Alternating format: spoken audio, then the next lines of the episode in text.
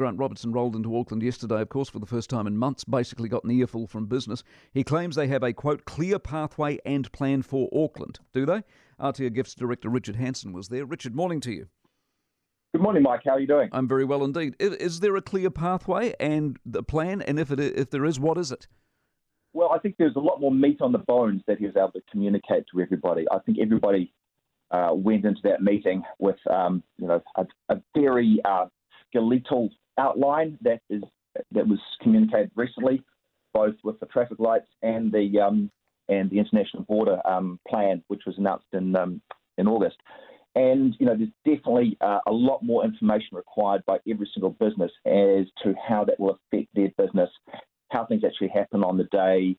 You know, it's stress testing how it will actually work was a lot of what people were, were throwing at Grant in terms of the uh, the scenarios as to how it would affect their business. And yeah, yeah, there was more confidence, but again, they it's very very measured, and you know, this it's it's a a slow progression. Um, it's not the we need a date, we really need more. Mm. Uh, there are insights into the way that they're thinking, but um, yeah, there's still a lot more to come. Did he get it with both barrels? yeah, there's definitely at least one barrel. Um, I think uh, people are holding on to the second barrel, um, but as, as he was able to listen and communicate that he was was seeing how much stress people are under, I think we didn't need to fire the second. Good.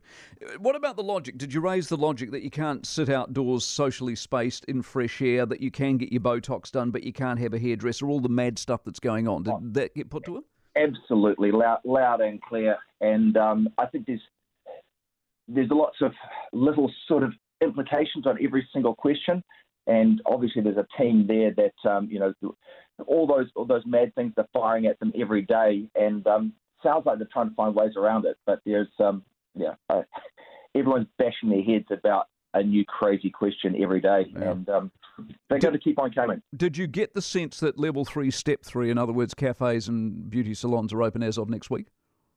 No, not really. I think that they'll just go straight to the um, the. Um, you reckon you will? So you can you think you're, next week they're going to write off and they'll go straight to on the 29th. They'll go straight to the red light system. Or you think the red light system's coming in a week early? I, w- I would expect. Yeah, 29th they're um they're, they're, good to go, and the systems they're really focusing on the uh, the traffic light system. Okay, interesting insight, Richard. Appreciate your time very much, Richard Hanson, Aotea Gifts Director. Hope he's wrong and I'm right, because that's a wasted week. Next week, uh, there's no there's no reason if you look at any evidence, not that this is made up well any common sense anymore, but if you look at all the evidence, the number of cases, people in hospital, all the other stuff, there's absolutely no reason why Auckland can't go level three, step three next week for a week until the red light system comes in the following week.